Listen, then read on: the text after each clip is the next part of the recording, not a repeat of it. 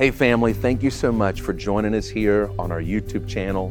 We pray that this sermon touches your heart and changes your life, that you and I would all be conformed into the image of His Son, Jesus. And hey, if you want to continue to see more word like this and help us get this message of truth, this message of Jesus out to a hurting world, Jesus said, I am the way, I am the truth, and I am the life. No man cometh unto the Father except by me. I want to encourage you to be one of our truth partners. And you can do that by texting Truth Partner, one word, to 53555 today and help us get this message of truth out to so many broken people. You and I and the whole world simply need Jesus. We love you. Thank you for being a truth partner. We'll see you back here on the channel real soon. Subscribe, ring that bell for future notifications. God bless you. Now, this is the first Sunday of the year, and God's doing some beautiful things. And I want you to begin to ask the Lord in your time with Him um, what He's doing in the earth and what He's doing in our church and in our life. And I really believe what you'll begin to hear the Lord speak to you and show you is that He is bringing the church's attention back to Jesus all over the earth. How many of you believe we're living in the last days? I really do. I really believe that. Um, we're living in the last days, and He's bringing the church back to center, back to what's important, which is Jesus. And this is why you're seeing young people cry out. They're crying out for Jesus. They're not crying out for a movement. They're not crying out for miracles. They're crying out for the man from Galilee. Anybody else in love with the man from Galilee? And they're discovering that in him everything exists. And when you talk about Jesus in our church services, we want to keep his we want to keep the crown on his head throughout the whole service. We want to make it all about him, not about anybody else. And when you see people worshiping and they feel the presence of God, and when we come together and worship, you can literally feel the tangible presence of God. And God is preparing his people and when you talk about storing the oil and having the oil of the Holy Spirit, the Holy Spirit and the anointing of God cannot be given by the laying on of hands. I can't come to Riley and put my hands on Riley and she now has the anointing or impart that under her. We learned that lesson from the, the, the, the foolish virgins who had they had the lamp, but they didn't have the oil. They had the structure, but they didn't have the oil. And so they went to the wise virgins and said, Give us some of your oil. And they said, We'll buy it. We'll buy some of your oil. And they said, We can't sell you our oil. And even if we wanted to, we couldn't do it. They said, You have to go buy your own oil. And how do you get the oil of the Holy Spirit? You buy it by spending time with Jesus. How did you buy everything else you have? What did you trade for it? Your time. How did you buy the car you drove here in? What did you trade for it? Your time. How did you buy the clothes that you're wearing right now? What did you trade for it? You trade your time. How do you get the oil? Your time. The oil store is open every morning. Jesus said, if you want to be my disciple, you must first deny yourself. Pick up your and follow me. This is the price. Buy it now. Don't wait for crisis to come and try to buy the oil. Buy the oil now. You cannot, I cannot give you my history with Jesus. You have to have one for yourself. I, as a pastor, I'm called into crisis moments. I've, over 20 years, over two decades, of crisis moments, and I'll go to the hospital, and oh my gosh, Pastor, this oh, car wreck, what is it? And I can tell when I walk in the room if I'm surrounded by a family who has the oil or not. I can sense it in the room. And I've, I've walked out. I was, I was with my dad a couple years ago, and we walked into a crisis. And, and I could sense there was just no oil. The people in the room had no relationship with God. And now crisis is hit. And you can't buy it. I can't give it to you. And I walked out going, How tragic it must be to face tragedy and have no oil, have no relationship. So everybody say, Buy the oil now. And you have to buy it on your own. And the ones who get along and they get alone with Jesus and they're purchasing it, no devil in hell can take it away. Did you hear what I said? No devil in hell can take it away. And he tries. He tries and he hits them because, but because of the glory of the cross. The glory's in what? The cross.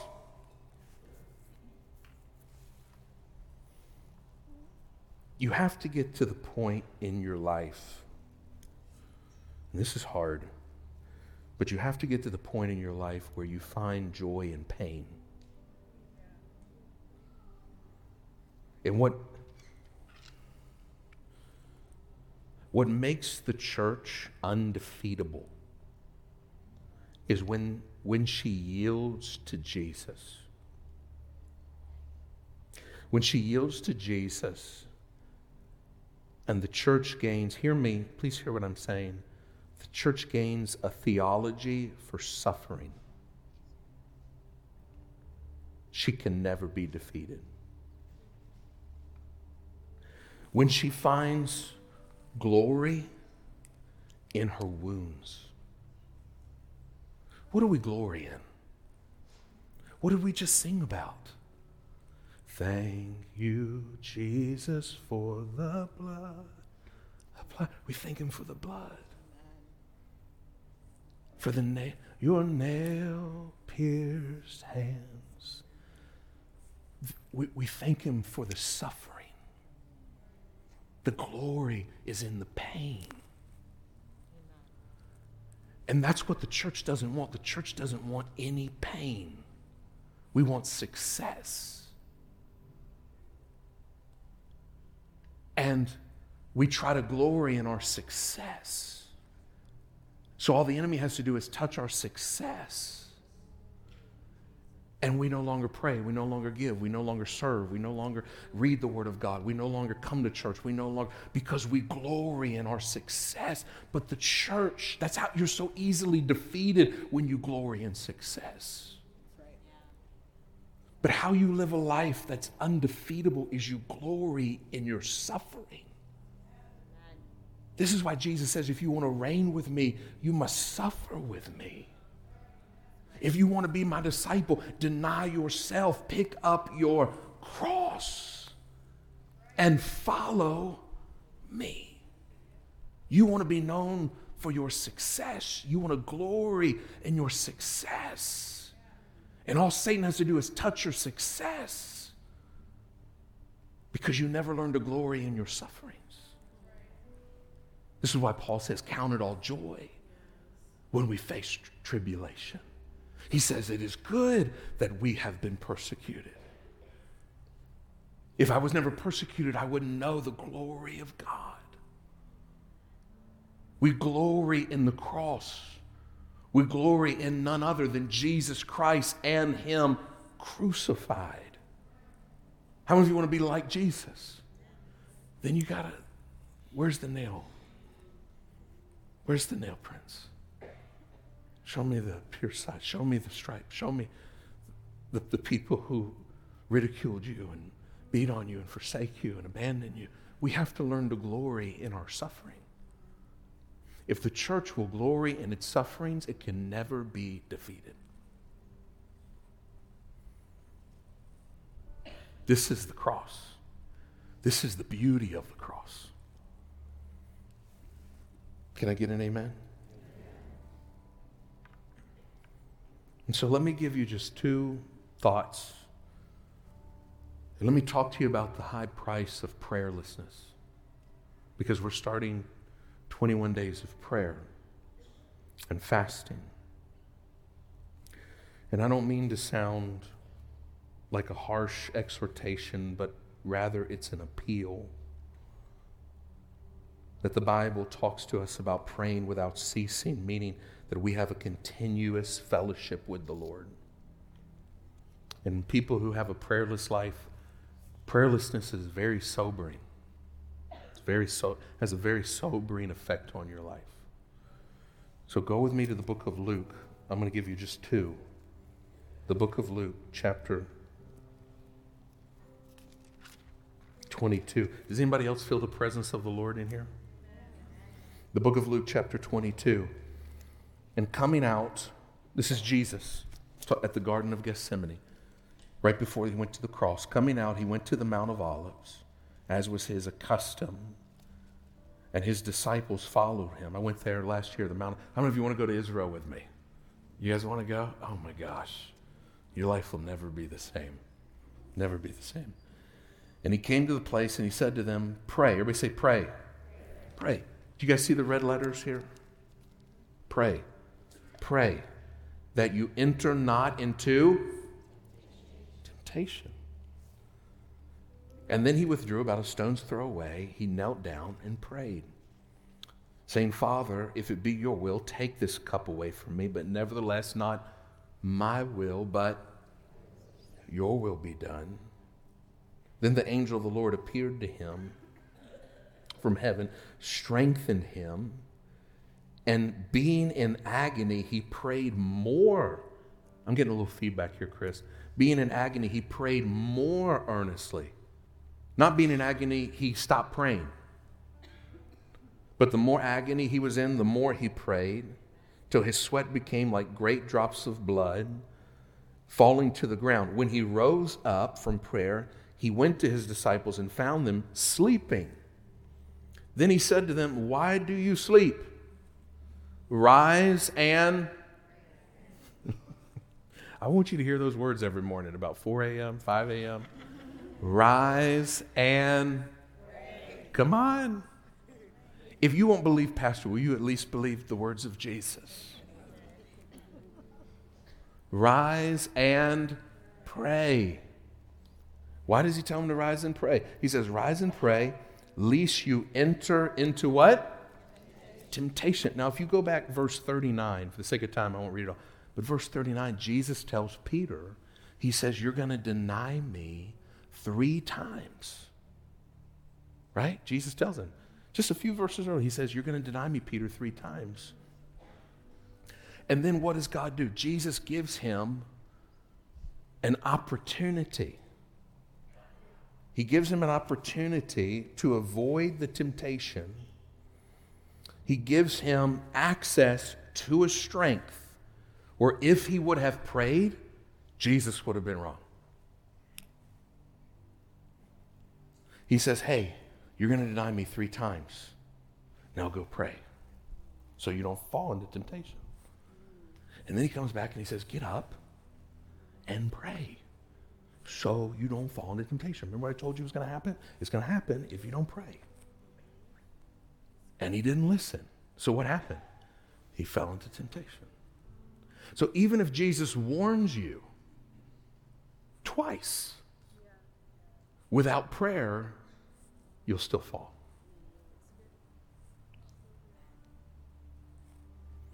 Temptation Everybody say temptation.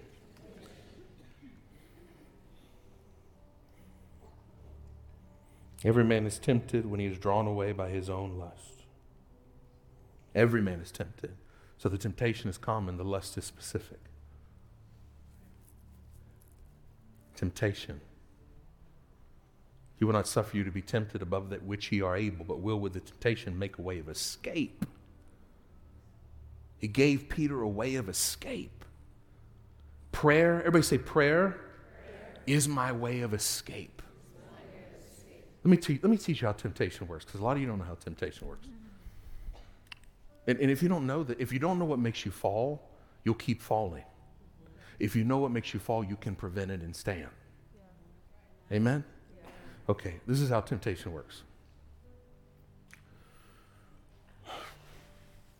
Okay, let's say me and me and Deontay go out to we go out to lunch. And he's doing great. He's got all kinds of money. His business is flourishing. All his bills are paid, everything. I'm struggling. My bills aren't paid. I don't have any money. I really don't even know how I'm going to pay for this lunch. I'm, I'm really in a bad spot. So I have a lot of fear. I have a lot of anxiety. I have a lot of stress. I have lack. So we go in. He goes, I'm going to go to the restroom real quick. And I go, okay, I'll get the table. I sit down at the table and I notice that the server who just cleaned the table didn't see the $100 bill tip. And it's sitting there. And I notice she didn't see it. And I go, in, inside, I go, I could just take this $100 bill. She didn't see it. I could just take it. He doesn't know about it. He's in the restroom. I could just take this $100 bill. Now I'm being tempted. So, how temptation works is you have a lack, and then there's a circumstance that's presented, and your lack plus the circumstance equals the temptation. I go, oh my gosh, what am I doing? I can't, I can't take this hundred bucks. I just go, Lord, forgive me. I'm not going to take it. He comes back and he notices the hundred dollar bill and he goes, oh, hey, ma'am, the person who was just here, you must have done a good job. They left you a hundred dollars. She comes back, she gets it, she's thrilled. What I said when I sat down, it was a temptation. He had no temptation. We both sat down at the same table. We both saw the $100 bill. I entered into temptation. You didn't. Why? Because my lack plus the circumstance created the temptation. Does that make sense to you? So you have to be careful because what prayer does is prayer moves the blindness off of your eyes and shows you what's behind the door of temptation. Prayer declutters your eyes for you to really see the doors. Satan will throw up doors all the time. And without prayer, you'll open the door. You'll open the door, open the door. I'm hooked on porn, and now I'm alone, and here I am, and, and I've got these sexual desires. And now all of a sudden, my lack plus this circumstance, now I've got it, now I'm tempted. How come you're not tempted to look at porn now?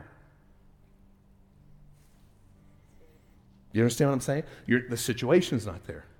The circumstance isn't there. It has to be your lack plus the circumstance equals the temptation. That's why you need to ask God to get rid of all your lack. Lacking nothing. Everybody say, I'm not going to have any lack. So many of you think lack is money. You can have money and be in lack. Jesus told the rich young ruler, he got onto the rich young ruler. He said, You have all these things. He said, He had money, he had everything. He said, I did the law, I did, the, I did all this stuff. And Jesus says, The one thing you lack, sell all you have and give to the poor. So just because you have money doesn't mean you don't have lack. And if you don't know what you lack, you could be praying for the wrong things. This is why you need to go to God and say, God, reveal to me what I lack. You, you may think the, the issue is you lack money, but what you really lack is joy. And people don't want to do business with you because, well, you fill in the blank. You don't have joy. Praise the Lord. And and and and what you you don't lack money, what you really lack is joy. You have to go to God and say, God, show me what I lack. That I lack nothing. This is how temptation comes. And if you don't have a life, if you don't have a prayerful life, you will constantly find yourself in areas of lack. Sin creates lack. Oh my gosh, I wish I could say everything. I don't have time. Sin creates lack in your life. In the garden, they had everything, right? As soon as they sin, now they got lack. And now all the sins begin to come out of lack. When you live a life of prayer, it shuts the doors. And you live a life like how he just came in and sat at the table and he's like, oh, hey, here's a hundred bucks. Hey, great, good for you. How come I'm sitting here struggling with this huge temptation about to ruin my life? And you can walk in and just, it's no issue because you have no lack.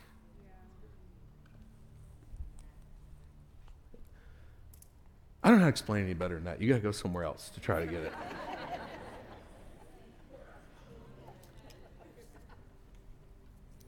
Is this helping you? Refuse to live a life of prayerlessness.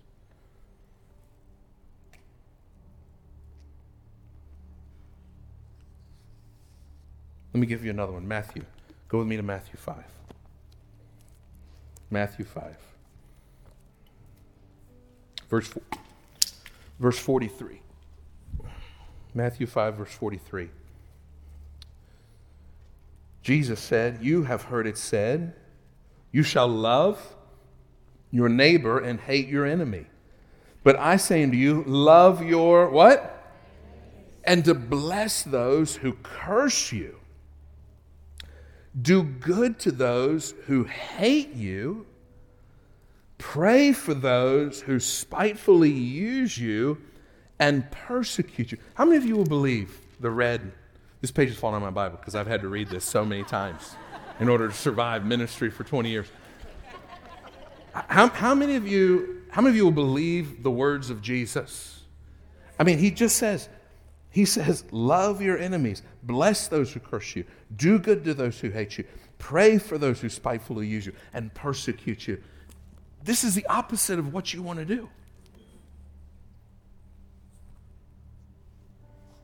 And there's an, ex- there's an exhortation um, here to pray, but it doesn't say to pray for those and that hurt you and then you'll be born again. He says because you're born again, because you're saved, you need to pray for those who hurt you. And he says when you pray, you exercise the right to become who the Lord has called you to become. And when you do it, hear me, when you pray for those who oppose you, when you do it, please hear what I'm teaching you.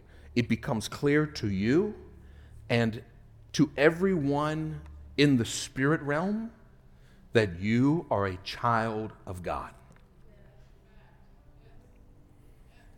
In Romans 8, it says, All of creation groans, waiting for sons and daughters to manifest. When you pray for people who hurt you, it tells you and the entire spirit world who you are. You are a son and daughter of the king because you're praying for those who hurt you. I can always tell if, where somebody's heart is by how they respond to people who hurt them. And it says, when you pray for those who hurt you, when you pray for those who curse you, you are becoming like Jesus. Then your identity, everybody say, my identity my identity becomes established in the Spirit. And I manifest as a son and a daughter of the Lord. Listen, I have a lot of people who don't like me. So you come up to me after church, you're like, I don't like you. I'm like, you have to get in line. You have to take a number because it's a big, long line of people. You can't say the things that I say about truth. And I heard somebody say this week, it was an old, old quote by an old theologian. They said, You don't have to defend truth. Truth is like a lion. Just turn it loose and it'll defend itself. That's the truth. He's the lion of the tribe of Judah. And and there's there's people who go to this church don't like me. There's people I mean all kinds of people don't like me. It's just it's, so so what? I like me. Joanne likes me. And Jesus likes me. And and I had people write things about me, every platform you could think of, internet, people do all, all, kinds of stuff, said all kinds of stuff about me. Talk about me, talk about the way I look, talk about the way I talk, talk about everything I said. Just tear you down, do everything they could do. If I, if I hear about those people or, or happen to hear their name, the first thing I do, and I had to learn this, this had to be taught to me. I had a pastor teach this to me.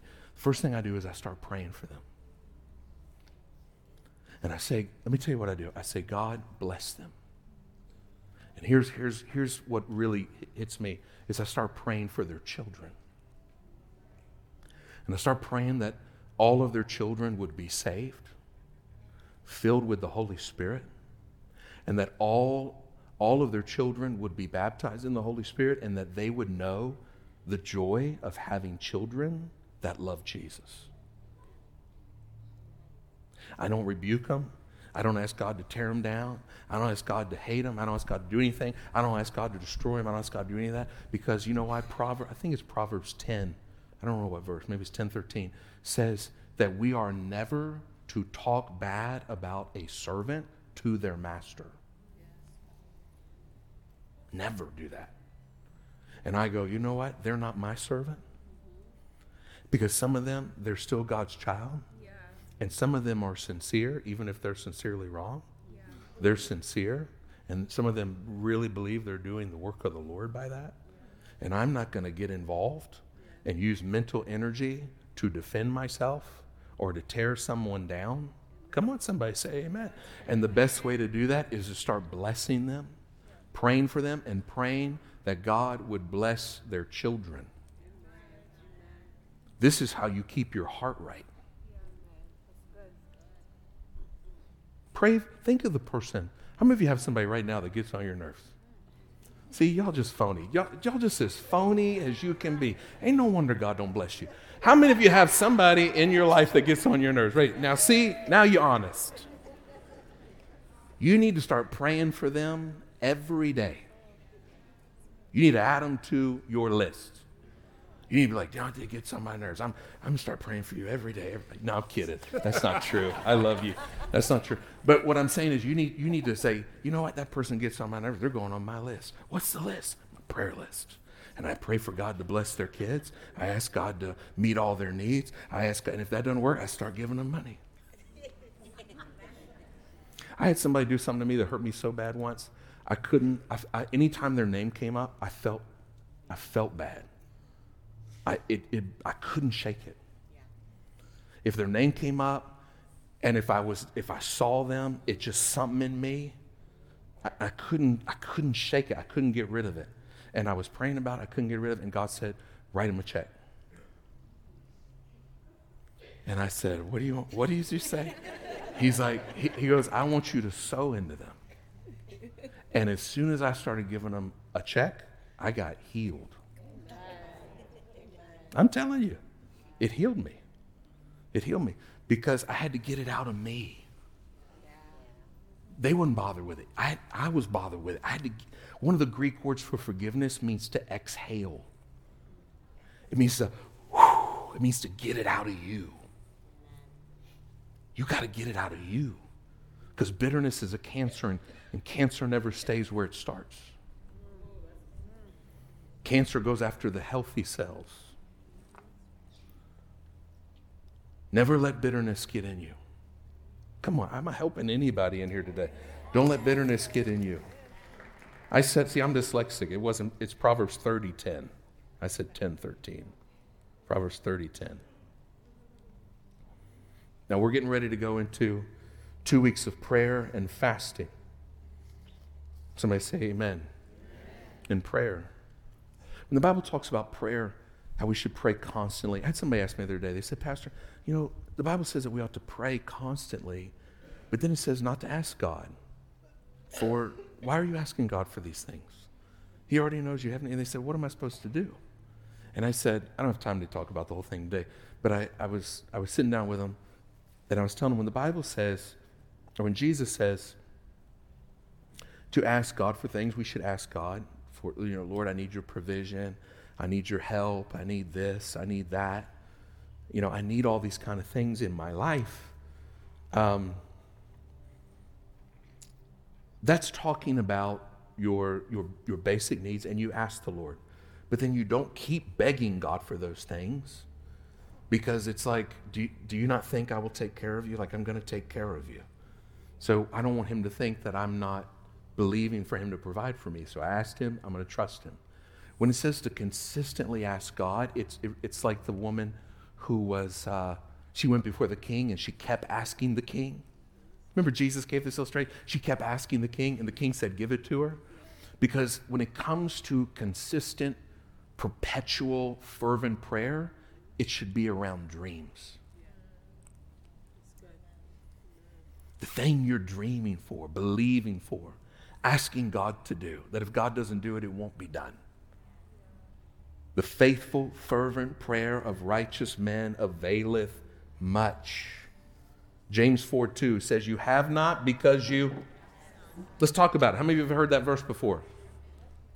Come on. How many of you have heard it? Okay. You have not because you. Prayerlessness creates lack.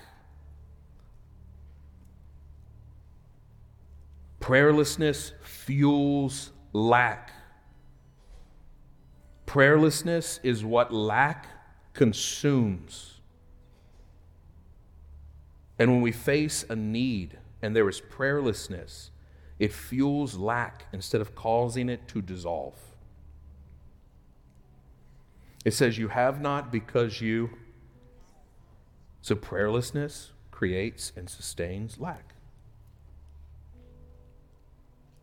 You have not because you.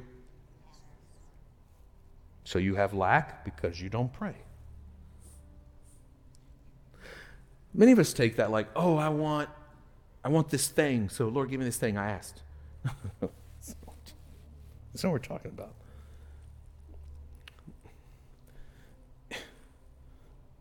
Casual prayers give casual answers. If you want to live a life off token answers, offer up token prayers. But if you want heaven to move, let your heart be moved. And He'll move as far as your heart moves. Amen?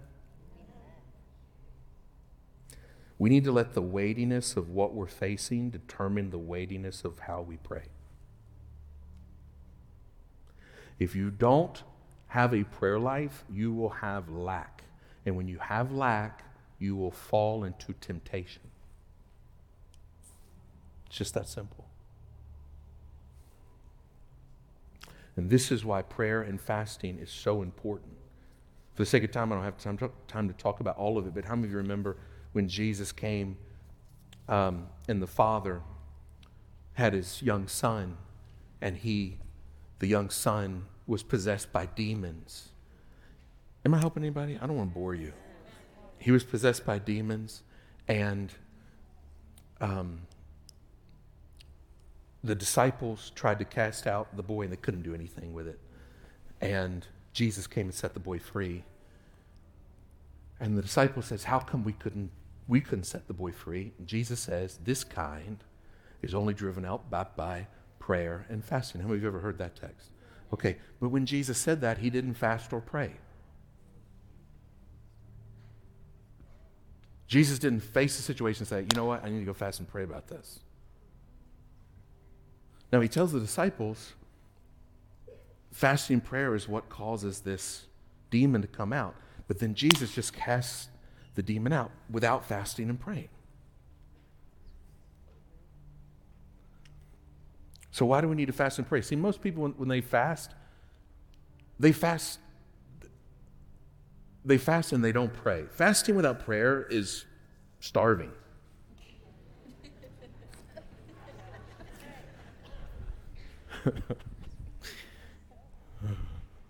we have to pray. Everybody say we have to pray. So Jesus didn't fast and he didn't pray. One, because Jesus lived a lifestyle of prayer and fasting. Can I get an amen? And when this, when this boy came under attack, Jesus looked at him and says, This kind is only driven out but by prayer and fasting. Fasting does not get rid of demons. That's not the reason to fast. That's not the reason to fast. Because Demons are not intimidated by your fasting. The devil's not intimidated by your fasting. He's intimidated by my authority. And what happens to me when I fast is you discover who he is and you discover who you are.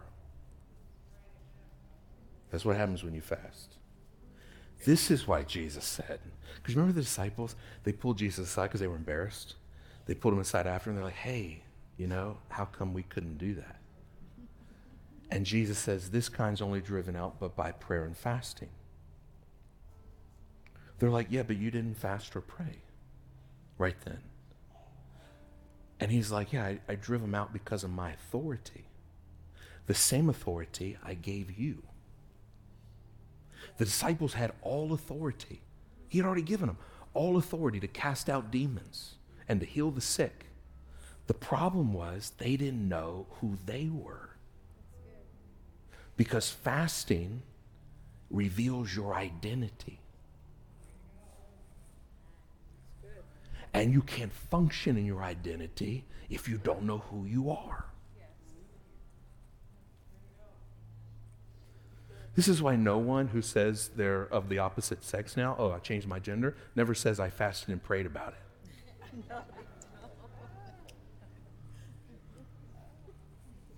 Your identity comes through Jesus. So Jesus is looking at his disciples saying, You could have done this. They said, How come we couldn't do it? He said, I already gave you authority. They said, How come we, we couldn't do it? He says, You can't do it because you don't fast and pray. Not because I'm not giving you authority, but you don't know who you are. Fasting reveals who you are and who He is.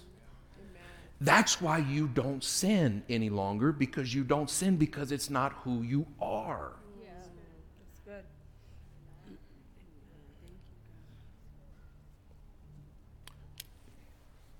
There was a study done,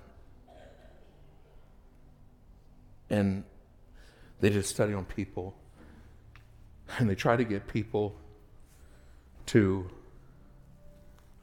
um, not eat a certain food, and they they tried not to use it, not to eat it out of willpower. And then they offered other people a certain type of food, and they said they don't eat that because that's not who they are. You, you don't struggle with temptations when you realize that's not who you are. Your ability to not sin has to come out of your identity.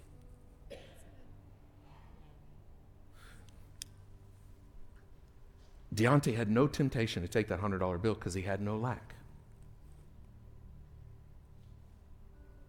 This is what prayer does for you it destroys all of your lack. So the enemy can throw up any door he wants. But when you're hungry, the Bible says even bitter things taste sweet. Anybody been to the grocery store and you bought all kinds of stuff when you was hungry, and then you eat something and you get home and you say, "Why did we buy this? Who, who in the world picked this out? Because it looked good when you was hungry."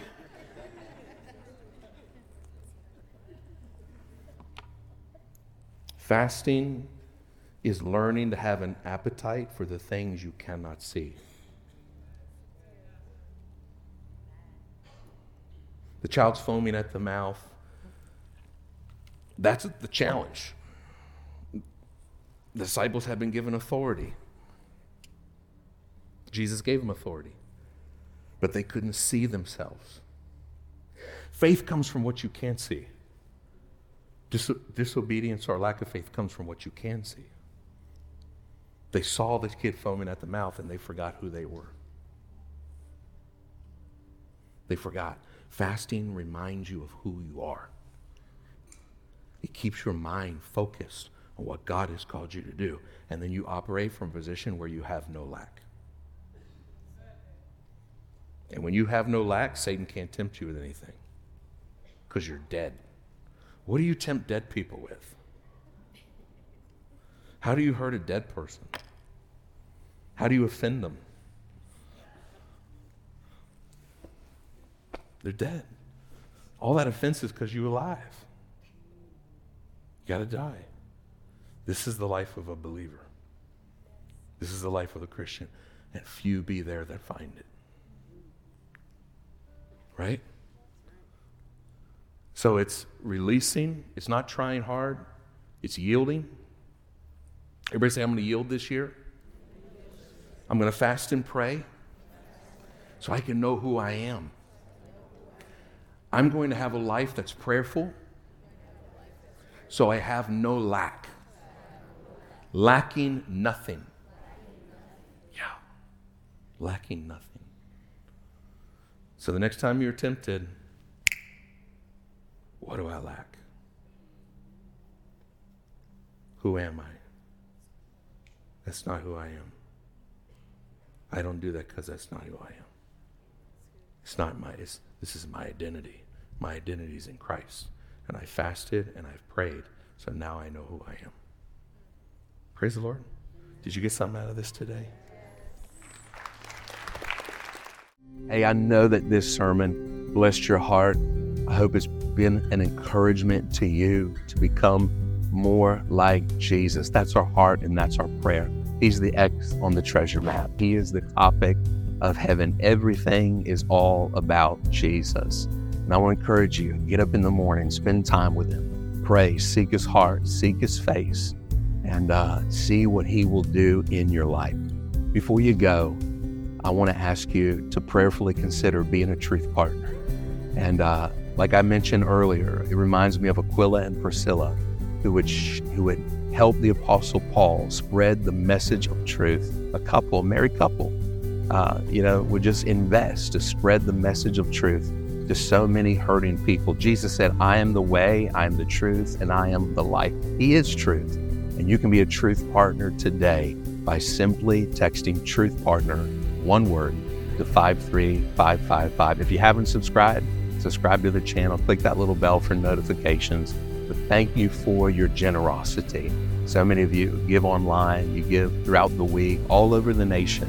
And I just want to say thank you so much. We're using this resource to continue to get this message of truth out to so many broken and hurting people. And uh, we want to be a blessing to you. And so let us know how we can pray for you. You know, comment below. There's a lot of resources on uh, my website uh, that are available to you. But we want you to know how much we love you. Thank you for partnering with us. Thank you for being a truth partner.